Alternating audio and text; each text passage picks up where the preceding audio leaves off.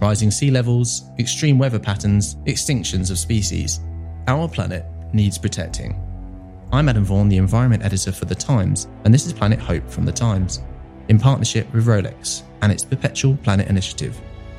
In this podcast, we hear from leading experts from around the world who are committed to finding solutions. These explorers, scientists, entrepreneurs and citizens are committed to a common goal, to protect our home, Earth. Listen now wherever you get your podcasts.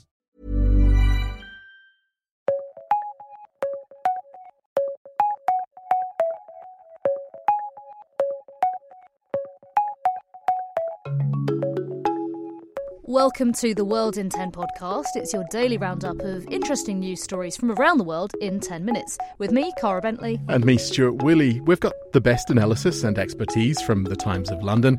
Today we'll be looking at the controversial world leader who's having his trip to the U K funded by the U K taxpayer. Plus, the cash machines in Ireland, which have to be guarded because they were doling out money that isn't in people's accounts.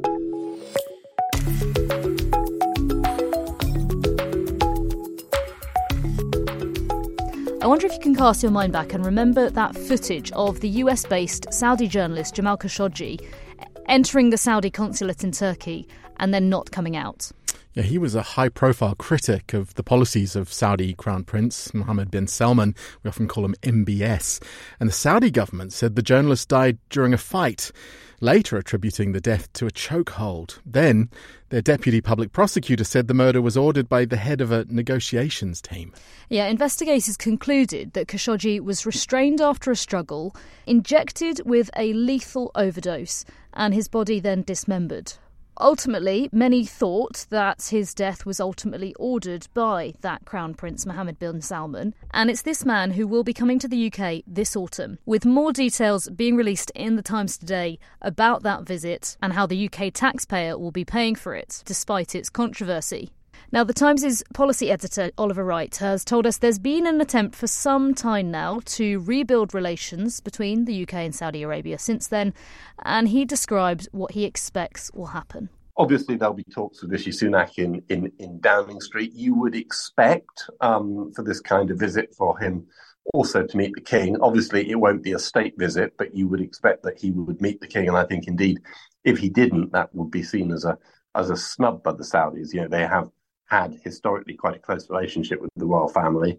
Um, it will be obviously very heavily business focused. Um, the government would hope for some sort of investment opportunities to announce at the same time. But, you know, it would be it would be a symbolic trip. He also told us why the government thinks this visit is worth it. What is in this for the U K is effectively both inward and outward investment. The Prince has announced a fairly extraordinary um, programme to turn Saudi Arabia, as it will, into Dubai. And the government says there's a huge opportunity for, you know, British services firms, whether that be architects or banks, to to get involved in that. And equally, you know, they are looking for Saudi investment into U K companies, which they believe could be worth, you know, many billions of pounds in inward investment. And, you know, at a time when, you know, G D P is flatlining, the government's own finances are in trouble, you know, it's a port in the storm.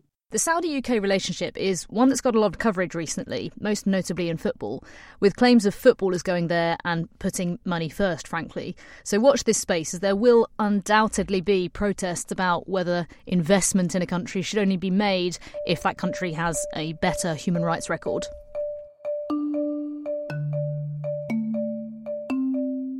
The death toll in Hawaii just keeps going up and up following those ferocious fires last week. The dead have been found in cars, in what's left of houses, and that grim task continues. This is Josh Green, the governor of Hawaii. I spoke with the president this morning. We speak often. He and Joe Biden extend their absolute love and heartfelt uh, regrets about the tragedy that's occurred. They're heartsick that we've lost these one hundred and one souls. They will come to be with us. We have a large force of people here on the ground. We now have four hundred sixteen people from FEMA, two hundred seventy-three specifically from the National Guard as well, one hundred eighty-five in the emergency uh, response with twenty dogs, finding those who have suffered. one hundred and one lives have now been lost. twenty-seven percent of the survey has been completed. Police on Maui hope that the search will get to ninety percent at the weekend. And today, some of the first dead have been formally identified, and we're starting to learn more about their lives. If you head to the Times app or the website, you can discover some of their stories and, and hear from the families who've been left behind. High winds and dry weather in Hawaii have been blamed for those fires.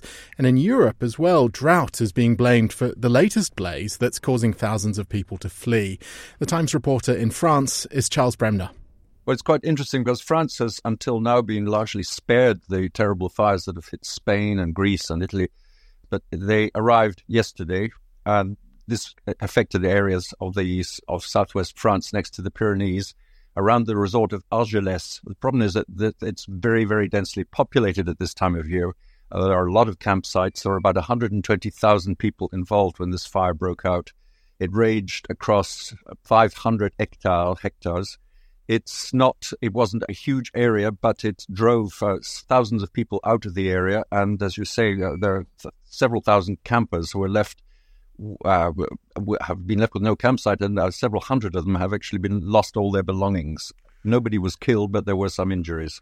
This Pyrenees area is not actually one of the worst hit. Normally the fires wa- affect mainly the, the South Mediterranean area around the Var.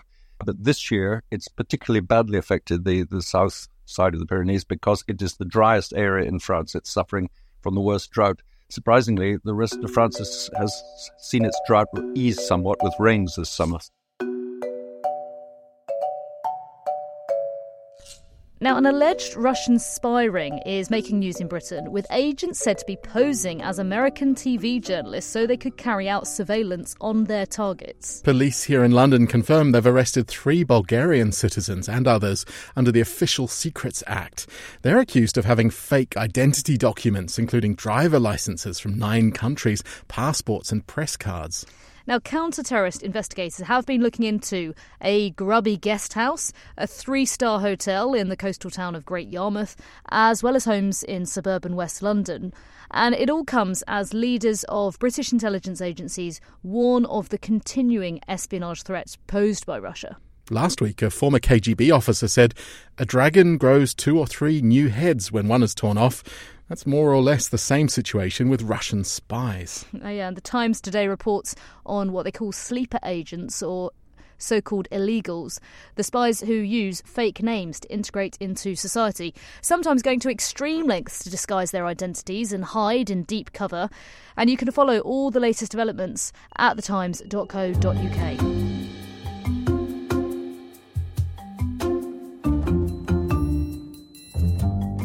Australia played England today.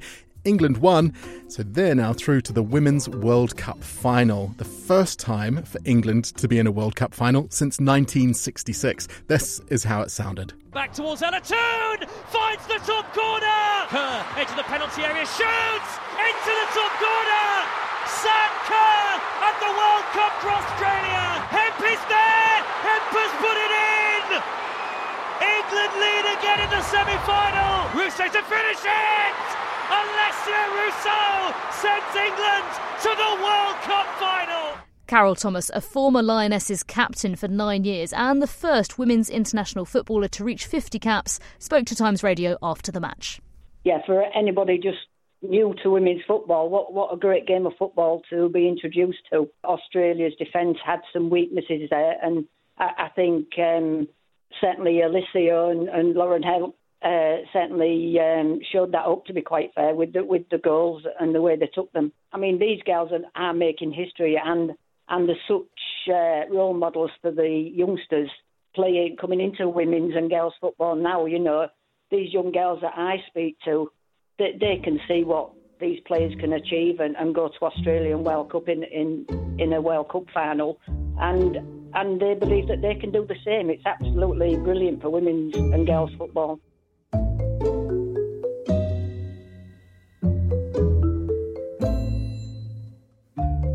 So last night in Ireland, there was a run on a bank. Well, sort of. Police had to guard A T Ms and shoo away queuing customers. Now, usually a bank run comes when people think the bank is about to collapse, but this was a bit different. And it all came from social media. Yeah, the country's largest bank, the Bank of Ireland, had a technical glitch and customers found they could take out money they didn't actually have. And people started posting about it, saying they could take out a thousand euros. That's an average weekly wage in Ireland. So a fair bit of money. And as the night went on, Irish police had to come out saying they were aware of unusual volumes of withdrawals at cash machines. Officers then guarding A T Ms and reminding people of their personal responsibility.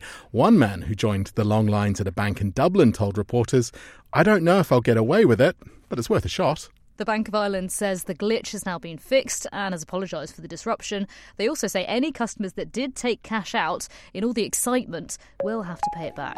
Boom. And that's all from us for today. There's much more in the next World in ten.